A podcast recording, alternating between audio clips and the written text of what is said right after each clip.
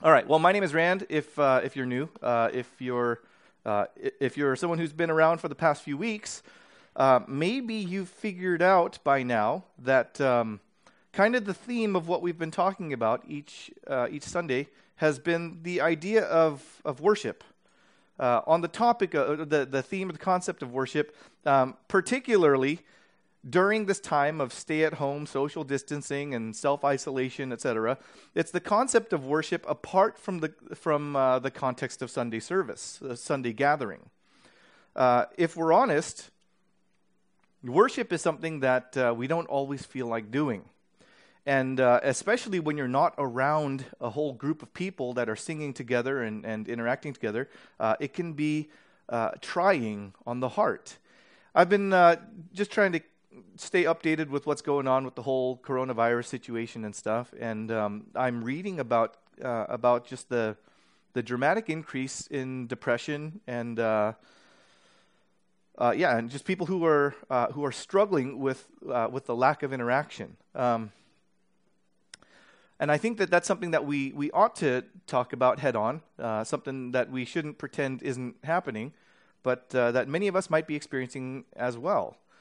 Um, worship is worship is something we're, we're, called to do with our lives. But if, we're uh, if we are uh, plainly honest about the issue, we don't always feel like it, and it's not just because of mood. Uh, it's it's not just because you know we uh, we didn't get enough sleep and so we're too tired. Not not like that, but because sometimes our hearts are just troubled by something else. Because something has happened, something awful has taken place in our lives, um, and uh, and so it's difficult for us to uh, to want to worship because uh, we're, we're occupied by other thoughts. Um, we don't always feel like we're in the mood to throw compliments at someone that we're very fond of. Uh, and so, in the same way, we're not always in the mood uh, to shout and sing praises to God, whom we love. I want to read to you Psalm 88, and uh, we're going to read lots of different Psalms. We're going to do a lot of reading in the Psalms. Uh, this is an exercise for me as well, since this is not a book that I, I normally preach out of as a main passage. But uh, let's look at Psalm 88, which will be the first of, of many that we'll look at, and see what the, the tone is of, uh, of the author here, right? Uh, it starts off saying, O Lord, L O R D in capital letters. That's, uh, that's O Yahweh. That's the God of Israel it's specific to, it's not just any Lord, not just any landowner, not just any, any business owner. It's not just any Lord, but it's Yahweh. He says, O Yahweh, God of my salvation, I cry out day and night before you. Let my prayer come before you. Incline your ear to my cry. For my soul is full of troubles, and my life draws near to Sheol, which is the grave, to death. I'm counted among those who go down to the pit. I'm a man who has no strength like one set loose among the dead, like the slain that lie in the grave, like those whom you remember no more, for they are cut off from your hand. You have put me in the depths of the pit, in the regions dark and deep. Your wrath lies heavy upon me, and you overwhelm me with all your waves. You have caused my companions to shun me. You have made me a horror to them. I am shut in so that I cannot escape. My eye grows dim through sorrow. Every day I call upon you, O Yahweh. I spread, my, uh, spread out my hands to you. Do you work wonders for the dead? Do the departed rise up to praise you? Is your steadfast love declared in the grave, or your faithfulness in Abaddon? Are your wonders known in the darkness, or your righteousness in the land of forgetfulness? But I, O Yahweh, cry to you. In the morning my prayer comes before you. O Yahweh, why do you cast my soul away? Why do you hide your face from me? Afflicted and close to death from my youth up, I suffer your terrors. I am helpless. Your wrath has swept over me. Your dreadful assaults destroy me. They surround me like a flood all day long. They close in on me together. You have caused my beloved and my friend to shun me. My companions have become darkness. And then that's how the psalm ends. There's, uh, there's no like, uh, I don't know, there's no happy ending. There's no nice red bow tying it up at the end. There's no resolution. That's just, that's the way it ends. Think of Psalm 137. Uh, the, this, was, uh, this is at a time when, uh, when Jerusalem, the, the capital of all the Israelites, uh, it was taken over by Babylon, King Nebuchadnezzar. And uh, Jerusalem specifically, in that city, that's where they had the holy temple, right? That's where the high priest would go in. That's where the holy temple was. And um, that was the center of Jewish life. And uh, this psalm is written after Jerusalem's taken over, after the Jews are kicked out of their land and stuff. And here's what the, the author says in verse 1 By the waters of Babylon, there we sat down and wept when we remembered Zion, which is the mountain that Jerusalem is on. On the willows, there we hung up our lyres, for there our captors required of us songs, and our tormentors mirth, saying, Sing us one of your songs of Zion. So they're, uh, what the author's saying here is like the, the people that captured us are laughing at us and making us sing songs about our homeland and about our God. Verse 4 How shall we sing Yahweh's song in a foreign land? If I forget you, O Jerusalem, let my right hand forget its skill. Let my tongue stick to the roof of my mouth. If I do not remember you, if I do not set Jerusalem above my highest joy. Remember, O Yahweh, against the Edomites the day of Jerusalem, how they said, Lay it bare, lay it bare, down to its foundations. O daughter of Babylon, doomed to be destroyed, blessed shall he be who repays you with what you have done to us. Now, notice this, okay? What the author is saying right here in verse 8, he's saying, daughter of Babylon, right? So if, you, if, you're, a child, if you're a Babylonian, uh, you're doomed to be destroyed. And it says, Blessed shall he be who repays you with what you have done to us. Verse 9, Blessed shall he be who takes your little ones and dashes them against the rock. And that's how the psalm ends. That, that's it. There's no resolution, there's no bow at the end, there's no, there's no happy ending. The psalmist ends it with Blessed is the one who takes your babies and throws them against rocks. That's a tone we're not familiar with in the Bible. Now, I mean, it, it, there, there are questions on why someone could say that, and you know, we, we can get into that. That's a, that's a, that's a different discussion. That has to do with the covenant people of God, and anyone who was an enemy of the covenant people of God was an enemy of God, etc. But it's it's a whole different explanation. But the tone of this, to uh, to write a psalm, and uh, you know, if you're writing the Bible, if you're going to write a, a, add a chapter in the Bible, is that is that the idea that you want in there? Blessed is the one who throws babies against rocks. That is uh, undoubtedly with a murderous intent. How did this get in the Bible? Because I'd, I'd rather reflect on, on God's glory. I'd rather reflect on, on God's, you know, God's majesty and his beauty and all that kind of stuff, his holiness. Those are the things that we like to talk about. But we, we neglect this issue of lament. Lamentation is something that we are not good at. A, a lament or lamentation is raw, unguarded expressions of pain and sorrow and frustration and fear and turmoil and confusion and desperation. Now, if you look at the Psalms, if you were to read the book of Psalms, uh, there are lots of different ways to, to kind of, I guess, group them up and categorize them and stuff. And one of the one of the ways that's very helpful to look at uh, is that the Psalms can be categorized in three basic categories, right? The first one are Psalms of orientation. And uh, that's where, where it's celebrating and it's saying like how good it is to, to belong to God how awesome it is. His steadfast love endures forever. It's, it's, it's those kind of psalms. Uh, it's the kinds that, that say, uh, we have a way to, to kind of wrap that up. We say, um, God is good all the time.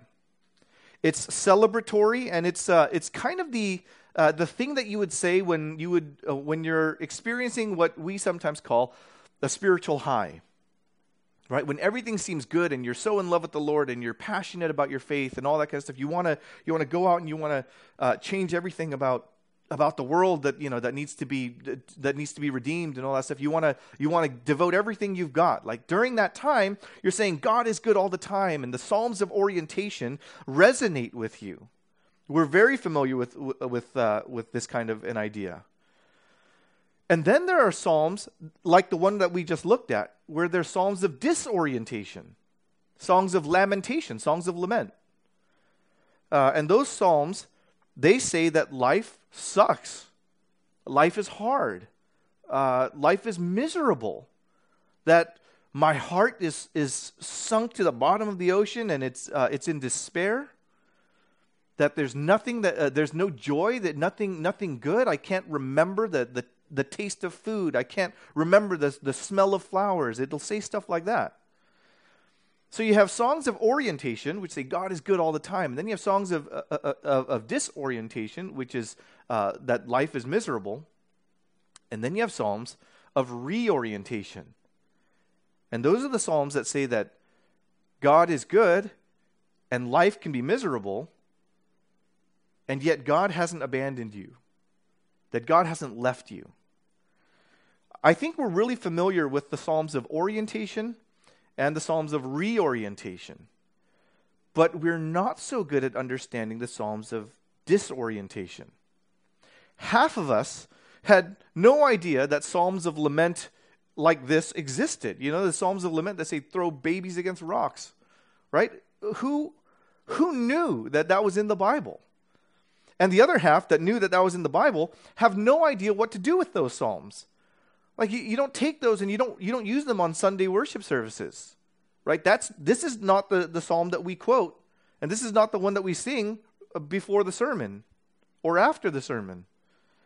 We don't know what to do with these laments. And that's kind of what we want to talk about today. And I, I, suppose not everyone's in the same situation. We're not all lamenting, we're not all in despair. And so uh, I guess that means that this sermon isn't for everyone right now. But at some point, it will be.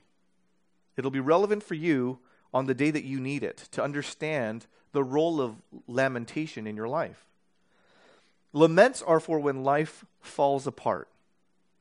And uh, life falls, you know, that's when we fall into depression, when we fall into despair. And sometimes that can be because of stuff we just do to ourselves. For instance, uh, if, if you don't eat well, and if you don't exercise, and if you don't sleep properly, uh, you know, if your body's crashing, your mind is crashing, then, it, you know, everything's interlinked. Your, your heart, soul, mind, strength. They're all kind of linked together. So if you're not taking care of those things, then your emotions tanking and crashing is something that you can expect, something that, that shouldn't surprise you.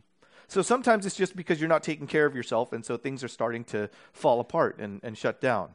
Uh, and that sometimes happens, but that's, that's what we do to ourselves. Let's talk about when life brings something into you that causes you to lament right? Maybe it's because something truly terrible happened to you. Whether, and whether it's legitimate or not is, is not the issue, right? Because even if uh, someone says that's not a legitimate thing to be depressed about, uh, it, the, the reality is that for the person that's dealing with this, uh, it's difficult not to fixate upon this, uh, this subject. Um, imagine you get a call from the doctor, and the doctor says that uh, things aren't looking good for you or for someone that you really care about.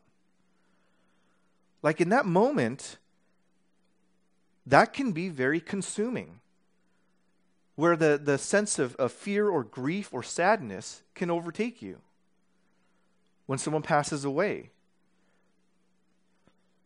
What if um, a moment came where you find out your kid is doing stuff, has gotten involved in something that you wished your whole life that your kids would never get involved in. And you hear that news. Or you find out something happened to your child that should never be done to children. And you hear that news. What about when uh, you have a significant, you're, you're in love with someone, and you find out the person you're in love with is no longer in love with you? in moments like these, it can be very consuming. And there's such a bitterness when, uh, when someone tries to, to throw advice into these moments instead of, uh, instead of compassion. You know, if, if, uh, if you were in love with someone and that person left you and, and, and replaced you, uh, and then someone comes in and says, there, there are plenty of other fish in the sea, or you'll get over it. That person was never good for you. Like that, that's, that, that doesn't bring comfort that agitates a bitterness that, uh, it, that stings more because it just says that no one really understands the pit that you're in. No one understands the darkness and the despair that you're dealing with. They think that it's such an obvious thing that you shouldn't be sad about. For some people, where they're at in life right now, God is good all the time. That's the resounding thought in their minds. It's, it's the, the, uh, the conviction that uh, moves throughout their hearts. And that is true. But for others, they know that that's true. They know that God is good all the time, but they don't feel it. God feels very far away, and they feel alone in the dark, and they feel as though God has overwhelmed them or allowed life to overwhelm them. That they feel shunned. They feel isolated. They feel like their companions have become darkness. Then, for others still, they know that God is good, and they know that life can be miserable. But then, for these people, they might have experienced rescue, restoration, resolution, healing, or maybe just time has allowed them to get some perspective and to overcome. Reorientation in that way, when people have seen that God is good, and then seen that life is miserable, and then come back and seen that God has, uh, has drawn them up from where they were, pulled them out from where they were, and they've gotten past it. Uh, that kind of reorientation, you can't sing that by skipping the darkness. You can only sing it by going through it. That's why um, when you're going through something, some kind of uh, severe hardship, it's very difficult to listen to people who haven't gone through something similar. Uh, if, uh, if a loved one of yours passed away, and then someone comes up who's never experienced anything like that and says, It'll be fine. You know, we, we grieve like those uh, who, who have hope instead of those like those who have no hope. You know, th- that person's in heaven, everything's okay. You shouldn't, you shouldn't feel bad. And that kind of, that kind of counsel when you're going through something and that person has not, you know that that counsel, whether it's true or not, counsel, you know, the, whether or not the what they're saying is true or not, it's received very differently than someone who has gone through the same thing and sits down next to you and says, "It gets better." The Psalms take us through the whole spectrum of where we're at in our faith. Let me show you uh, a psalm of orientation, Psalm 145. Uh, this is a psalm that's written when someone's in a spiritual high, right? Psalm 145, verse 1. I will extol you, my God and King, and bless your name forever and ever. Every day I will bless you and praise your name forever and ever. Great is Yahweh and greatly to be praised, and his greatness is, un- is unsearchable. One generation shall commend your works to another and shall declare your mighty acts. On the glorious splendor of your majesty and on your wondrous works I will meditate. They shall speak of the might of your awesome deeds, and I will declare your greatness. They shall pour forth the fame of your abundant goodness and shall sing aloud of your righteousness. Yahweh is gracious and merciful, slow to anger, and abounding in steadfast love. Yahweh is good to all, and his mercy is over all that he has made. All your works shall give thanks to you, O Yahweh, and all your saints shall bless you. They shall speak of the glory of your kingdom and tell of your power, to make known to the children of man your mighty deeds and the glorious splendor of your kingdom. Your kingdom is an everlasting kingdom, and your dominion endures throughout all generations. Yahweh is faithful in all his words and kind in all his works. Yahweh upholds all who are falling and raise, raises up all who are bowed down. The eyes of all who look to you and you, you sorry, the eyes of all look to you, and you give them your food in due season. You open your hand, you satisfy the desire of every living thing. Yahweh is righteous in all his ways and kind in all his works. Yahweh is near to all who call on him, to all who call on him in truth. He fulfills the desire of those who fear him. He also hears their cry and saves them. Now, this is true. God fulfills the desires of those who fear him, and really the best life is found in trusting Him. This is true. And this is the stuff that we'll find in our Sunday worship songs. Right? This is the stuff that that uh, th- these are the kind of thoughts that we put into the lyrics of our of our worship music. This is very familiar to us. And then when you're going through darkness and you hear this, you keep trying to sing this because you're like, yeah, I know I'm supposed to sing this. I know it's true, but then everything you feel in your life is incongruent to that. It, it, does, it just doesn't fit, it doesn't match up. Here's a psalm of disorientation, a, a psalm of lament in uh, Psalm 13. How long, O Yahweh, will you forget me forever? How long will you hide your face from me? How long must I take counsel in my soul and have sorrow in my heart all the day? How long shall my enemy be exalted over me?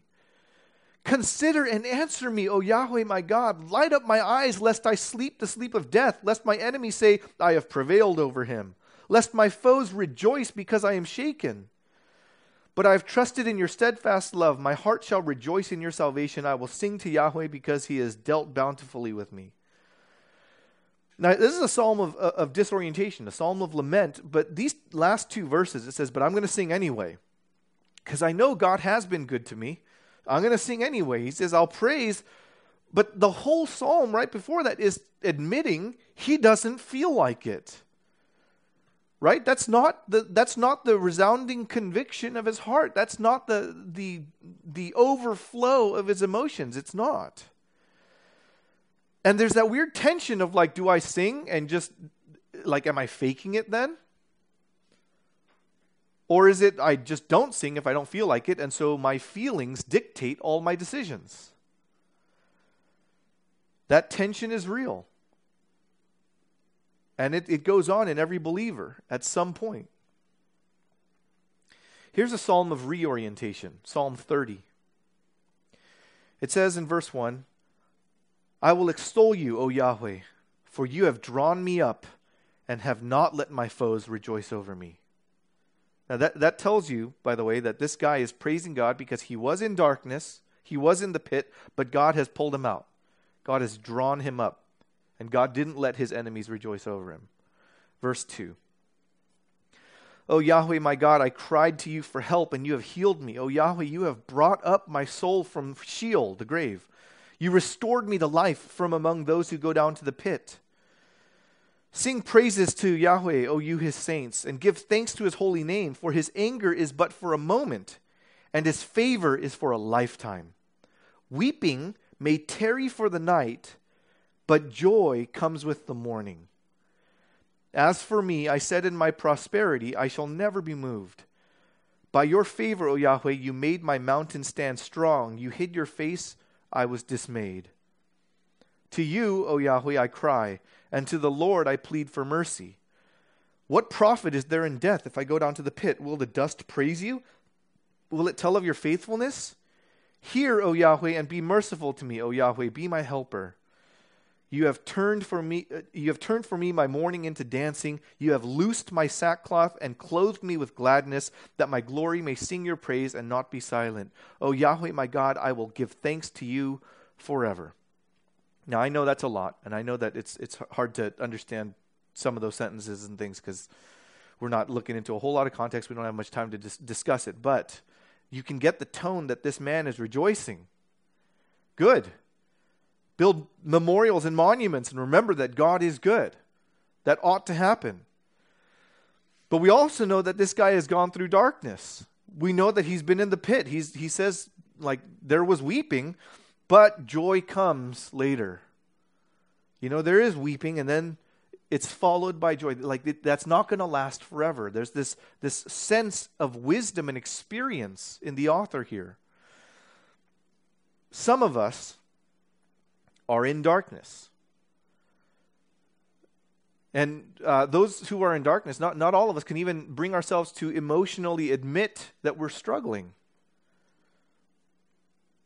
And there are signs of this, you know, when, when someone's dealing with this. You can see a lack of physical energy, uh, a lack of social energy, right? Uh, you see people take comfort in food or in shopping, just buying a whole lot of stuff online since we can't go out.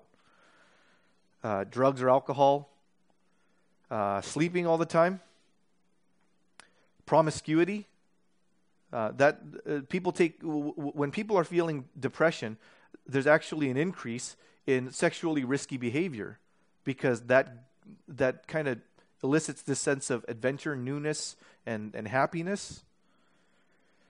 Self harm, self mutilation, even suicide. People, people experience darkness, and, and sometimes you can see the signs of it. Well, here we are as a church. And as a church, the many of us come to the Lord at various angles. Not all of us come with the same same heart, same motive, same attitude, same intent, same expectations.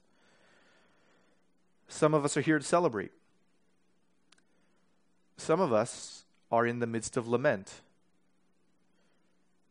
Some are here to celebrate because they just got past a time of lament. And now they celebrate, but they celebrate a little differently. They went through darkness and, and they're able to say that darkness does happen, but it won't always be that way, and it does get better, and God is present in the darkness too. So God places in Scripture some raw and honest and actual human experiences. Right? He, he puts in the Bible these, these moments that, that are more honest about life and more honest about the Bible than oftentimes we are. Right? The Bible will include stuff that's embarrassing to its own testimony. And as a side note, that's that's that's why I trust it. You know, if you're trying to start a religion, you don't you don't add in passages that uh, that make it seem awful. You know, Psalms of lament, you don't you don't put those in. If I were trying to start a movement of, of love and forgiveness and grace, if I were to, uh, trying to convince people that that is the you know that is the the virtue and the, the foundation of the people of God. I wouldn't put in passages written by the, the people of God uh, talking about dashing babies against rocks and say that that was inspired by the Holy Spirit. But the Bible isn't afraid to mention and present and discuss the true feelings, uh, the, the very honest struggles of sadness and frustration and fear and confusion and desperation. We would rather have happy, shiny Jesus rather than lamentation. And yet the Bible says, no, you need to know what this is. Because the world's broken, there's a curse upon the earth, there's sin among every human being. And so you need to know what this is. Psalm 73. It says, Truly, God is good to Israel, to those who are pure in heart. Now that's true. Now, verse 2. But as for me, my feet had almost stumbled, my steps had nearly slipped. For I was envious of the arrogant when I saw the prosperity of the wicked. Think about that. Right? Like I I nearly lost faith because I looked at the arrogant and I looked at the wicked and I wished I were like them. I wished I had what they had. And I wish I could just be as careless as they are and I wish I didn't have to be as, uh, as cautious and guarded and protected about my virtue. It's an amazingly honest piece of worship. Look at verse 12. Behold, these are the wicked, always at ease. They increase in riches. Right? That's his disorientation. That's his lament. Like, look at this. Look at look at the wicked. They're all life is easy for them, and they're always doing well. Verse thirteen. All in vain ha- have I kept my heart clean and washed my hands in innocence. For all the day long I have been stricken and rebuked every morning. Can you hear his frustration, right? Well, what was the point of being pure and innocent? What's that amounted to? My life is hard. Right? Nice guys finish last. I try to do the right thing and I get no reward for it. People laugh at me and think I'm a loser. Right? Look at the wicked. Their lives are easy. They're doing fine. They're popular. Everyone loves them. They make lots of money. They They don't have to worry about a guilty conscience. They don't have to worry about someone watching over them with moral judgment that, you know, like their life is easy.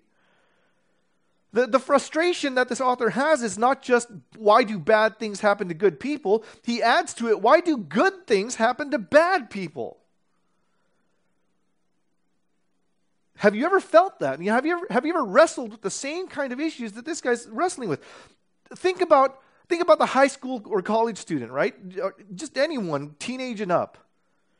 Right? Do you think a teenager or anyone older than, than teenager doesn't wonder whether or not purity is in vain? Right? Is there virtue to being a virgin?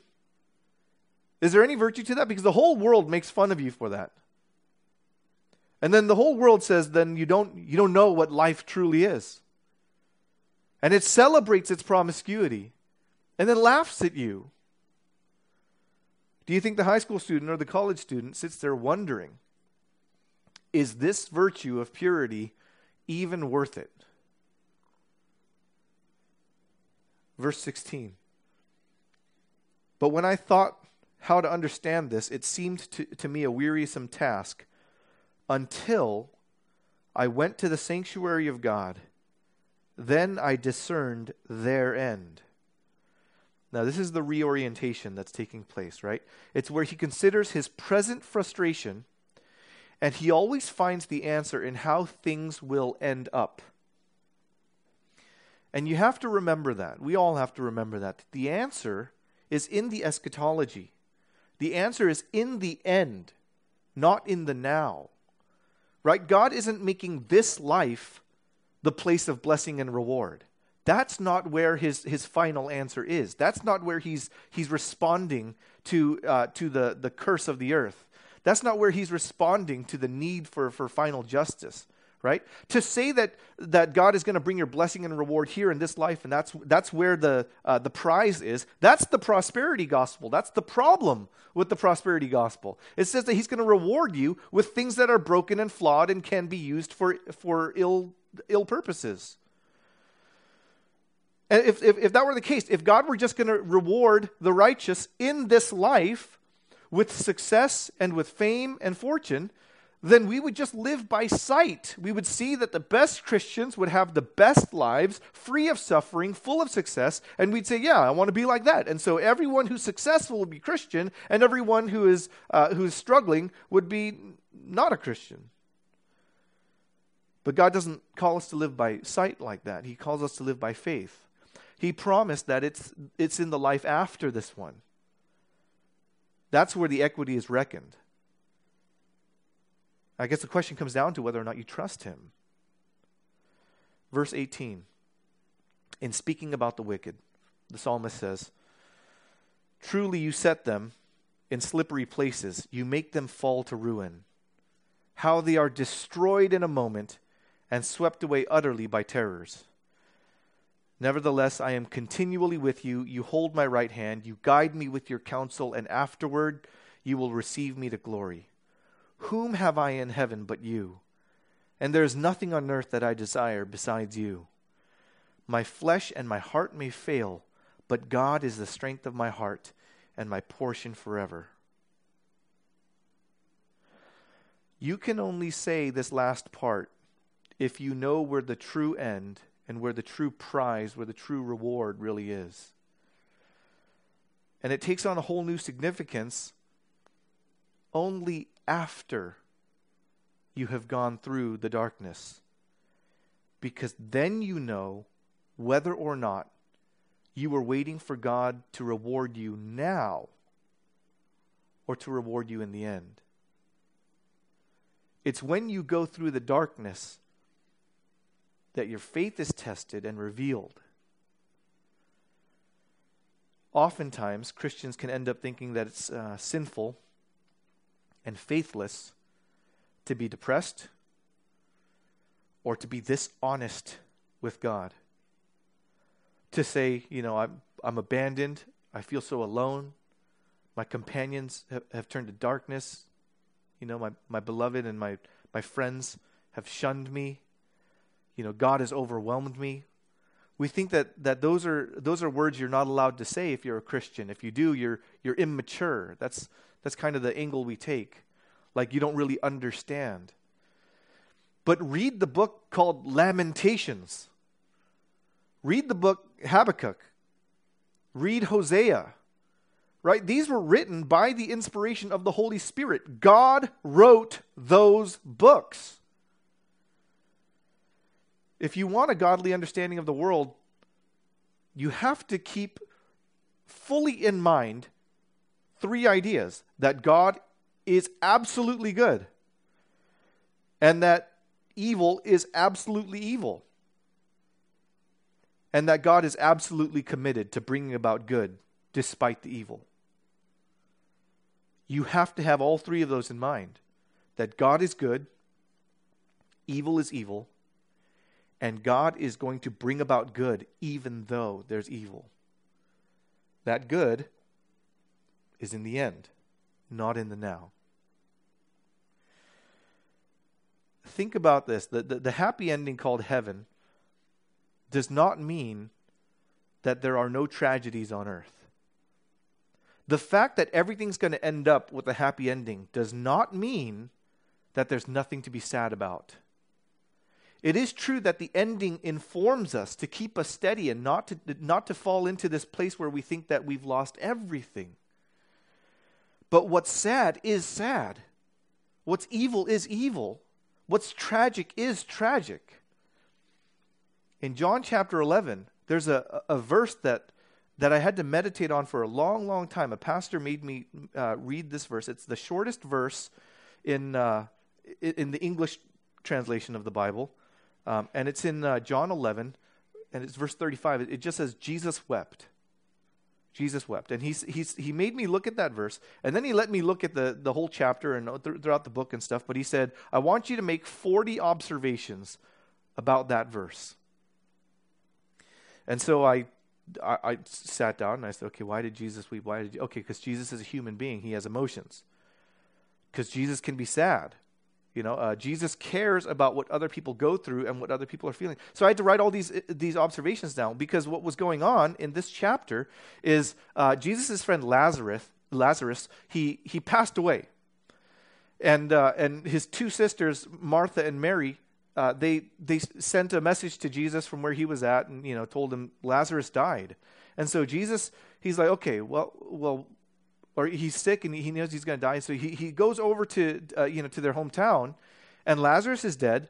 And uh, he looks around and he, oh, he has a plan in mind. He, he waited on purpose for Lazarus to die. He, when, he didn't go to him when Lazarus was sick and then heal him like he was healing everybody else in, in the Gospels, you know? Uh, he waited until Lazarus died. Then he showed up because his plan was he was going to bring Lazarus back to life so that he could demonstrate to everyone that he has power over death, the power to give life, that he is the resurrection and the life. He was going to go and, and, and uh, show everyone that. So he already knew Lazarus would die and that he would bring him back to life. This he knew.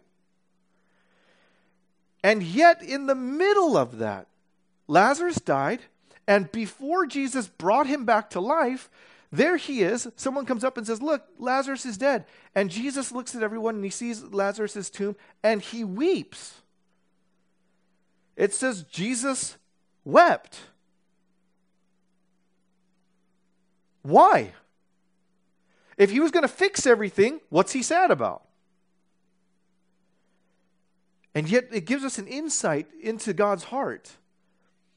God already knows the end from the beginning. He determines the end from the beginning. Since before the creation of the world, he's, he's, he's seen how this is going to play out. But that doesn't rob it of, of its meaning and significance and its emotional weight.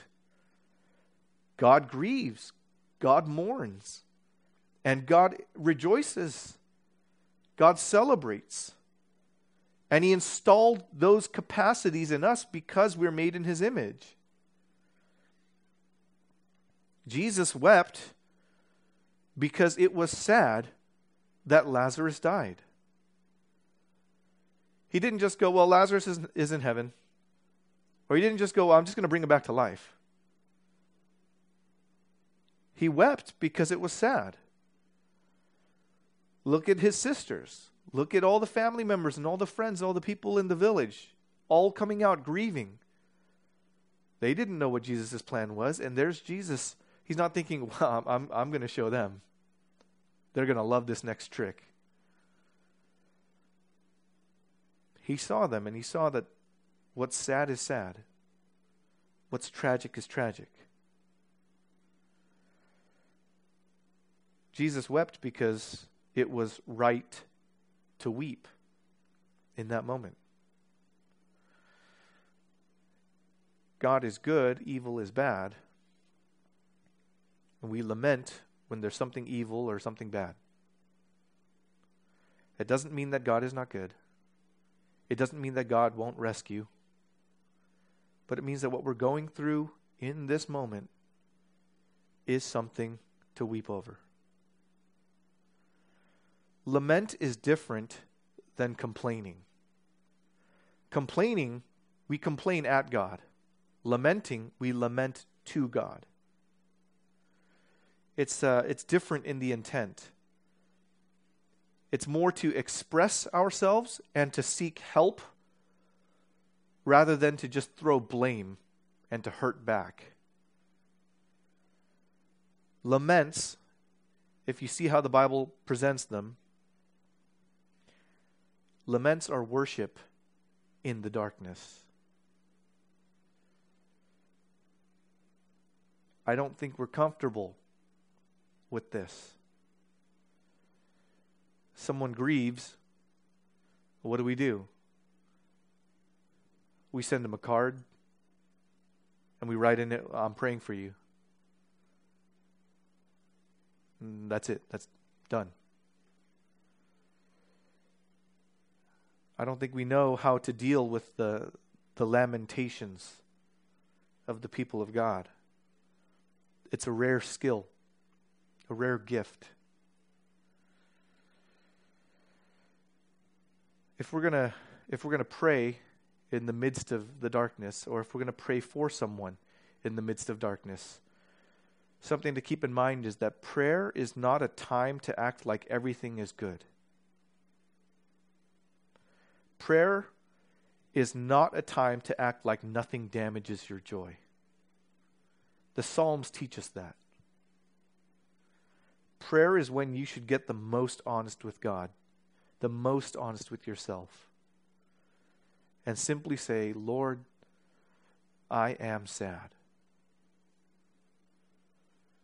That kind of honesty is not a lack of faith, it's an expression of it. It's where you present yourself in raw, honest, actual sincerity to say that this is what you're feeling. And by doing so, you'll wait on God to respond to it, to help you through it. You don't even know what to ask Him to do. You just say, God, this is what it feels like. This is what it feels like. And it, it just tells us that we have to communicate to the Lord where we're at and then leave it in His hands and let Him do what He does.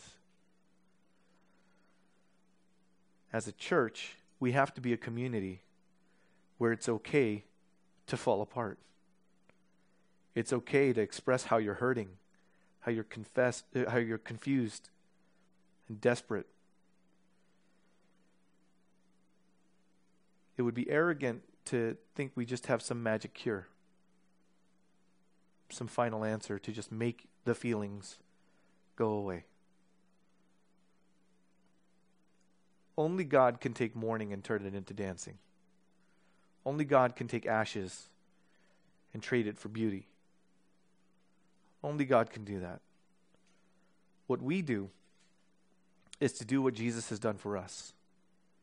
Right? We don't have a high priest who was uh, who was unable to sympathize with us, but he he was tempted in every way. He went through every kind of trial. He went through every kind of emotional trial. And he empathizes with us, he sympathizes with us. That's why God has compassion. That's what we need to exercise. For those of you who uh, have known me for some time, you know that uh, both of my daughters passed away at different times. Uh, in, in both of those seasons of life, that was the darkest hour for me. And there were people, some people who came with a lot of advice, a lot of good advice. And advice is one thing, and I, I appreciate the intent to help. But I admit it was difficult to listen to advice. There were also some people who came in.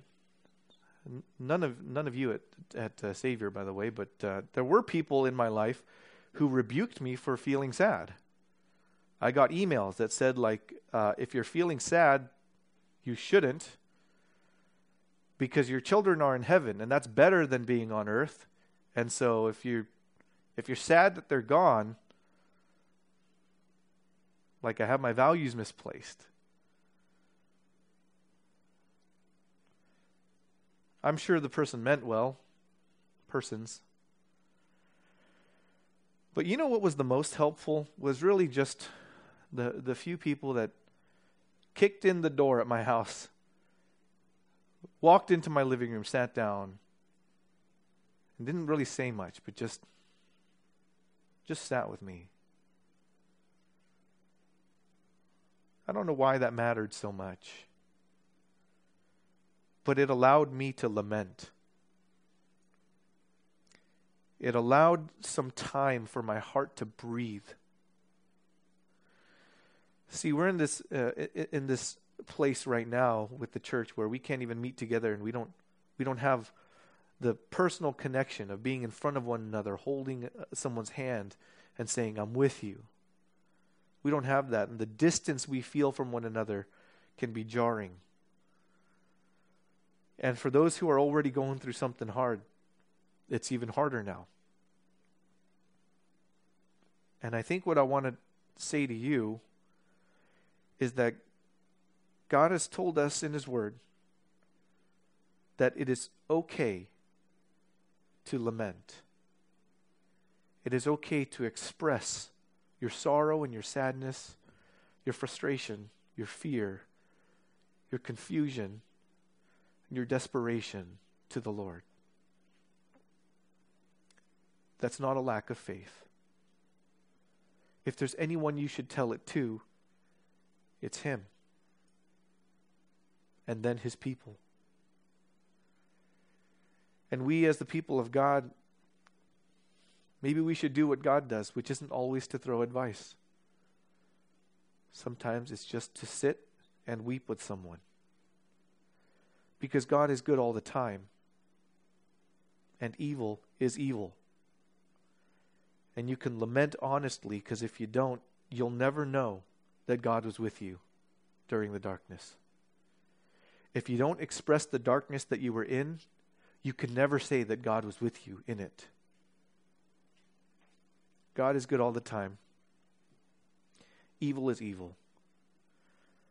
But this is not the end of the story and the reward and the prize is not now. We look to our, our model, which is Jesus, and he, he knew this the best. We look at the, the apostles, and, and they understood it. They knew how to lament, they knew how to cry out, they knew how to say that, that their soul was, was hurting. And then they knew how to, how to remain faithful. Still praise God even though they didn't feel like it. It didn't mean that they would sing with smiles on their faces, they wouldn't fake anything, but they would cry out. They would worship in the darkness by saying, God, this is where I'm at. This is how I feel. And in the end, as God is absolutely good and evil is absolutely evil, God will absolutely bring good despite the fact that there is evil. Let's pray.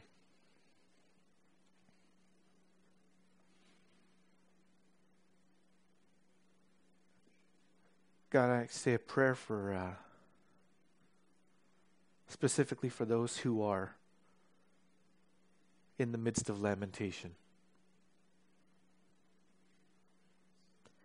Because maybe something has happened to them, and so there's wound wounding from the past. Or maybe they're fixated on something about the future, and so there's fear and anxiety.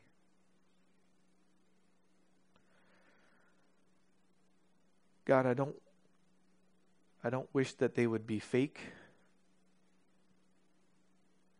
I hope, God, that they don't try to smother those feelings and pretend they don't exist.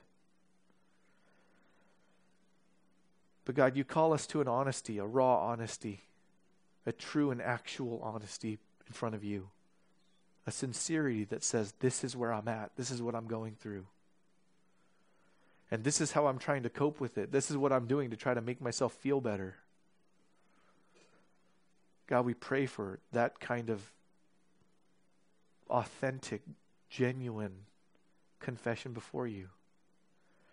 And we pray that we would express to you exactly what's going on in our hearts unguarded, raw, honest. Because you're God and you see it anyway. And we need to express it. We are people who need to say what's happening on the inside. And so we pray, God, that we would have the just the humility and the resolve to do that, to speak to you about it, and to speak to your people about it. And as your people, Lord, when we hear someone lamenting, keep us humble, not to think we have answers by just saying words, but engage our hearts to meet their hearts, because that's where that's where the malady is, and so that's where the remedy needs to meet. If it means just kicking in the door and sitting down and and weeping with someone. Help us do it. Jesus wept. So should we. In a time with, uh, the global pandemic, there, there are plenty of people sick, many who are passing away. There's financial crisis, jobs lost. There's a a lack of interaction. There's a, a sense of distance, weakened friendships, missing bodies. And it's easy for us, Lord, to feel then that we're sinking, that we're shunned and overwhelmed, that we're alone. God, we express our sorrow and our sadness, our frustration, our confusion, our fear, and our desperation before you because you're God and you love us. And you'll do something with it. We don't even know what to ask, but you'll do something. Help us understand how to lament, how to lament from ourselves, or how to lament with someone who is lamenting. And to do it because Jesus did it. And remind us again that what Jesus has done is made secure that this is not the end of the story and that it does get better. The real prize, even if we have resolution and, and recovery in the now, the real prize, the real end, is later when the, the curse is brought to an end and the earth is redeemed and all is set right for eternity. We place our hope in you. We place our hope in that. We place our hope in life with you, face to face. Bless your people, God, for your glory. In Christ, and we pray. Amen.